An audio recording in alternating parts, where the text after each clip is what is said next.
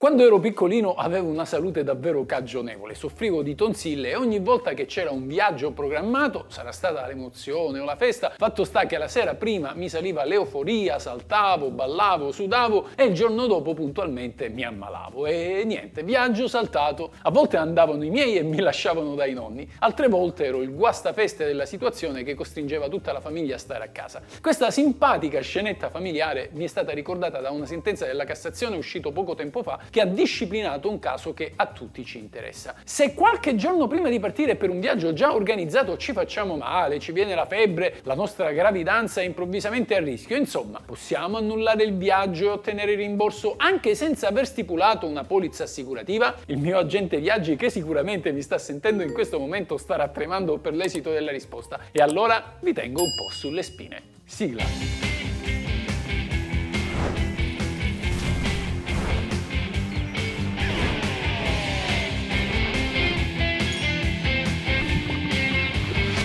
È la legge.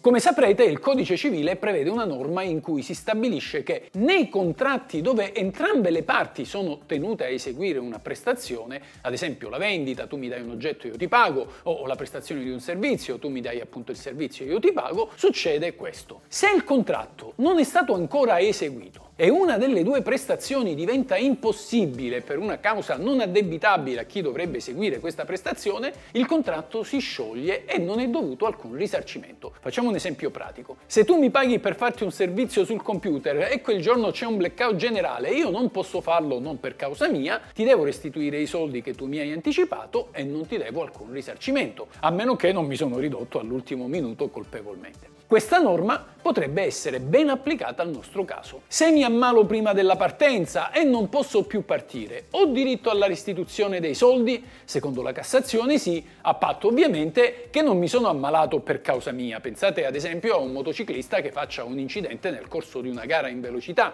Ovviamente serve il certificato medico che lo dimostri. L'aspetto più interessante di questa sentenza è il seguente. La risoluzione del contratto è dovuta anche se il turista non ha stipulato una polizza infortunio o comunque un'assicurazione per la malattia. Quindi uno potrebbe a questo punto chiedersi, allora a che serve la polizza malattia? Effettivamente, stando a questa sentenza, sembrerebbe che non vi serva a nulla se non a evitare la causa contro il tour operator che probabilmente alla vostra richiesta di restituzione dei soldi farà opposizione. Attenzione però, la malattia deve essere grave o comunque tale da rendere oggettivamente impossibile la partenza. Pertanto potrebbe trattarsi anche di un semplice infortunio infortunio come un incidente stradale con una frattura di un arto. È bene che l'impossibilità della partenza sia attestata da un certificato medico, meglio se rilasciato da una struttura pubblica come il pronto soccorso o l'ASL. Amici miei, questa è la legge e buone vacanze a tutti.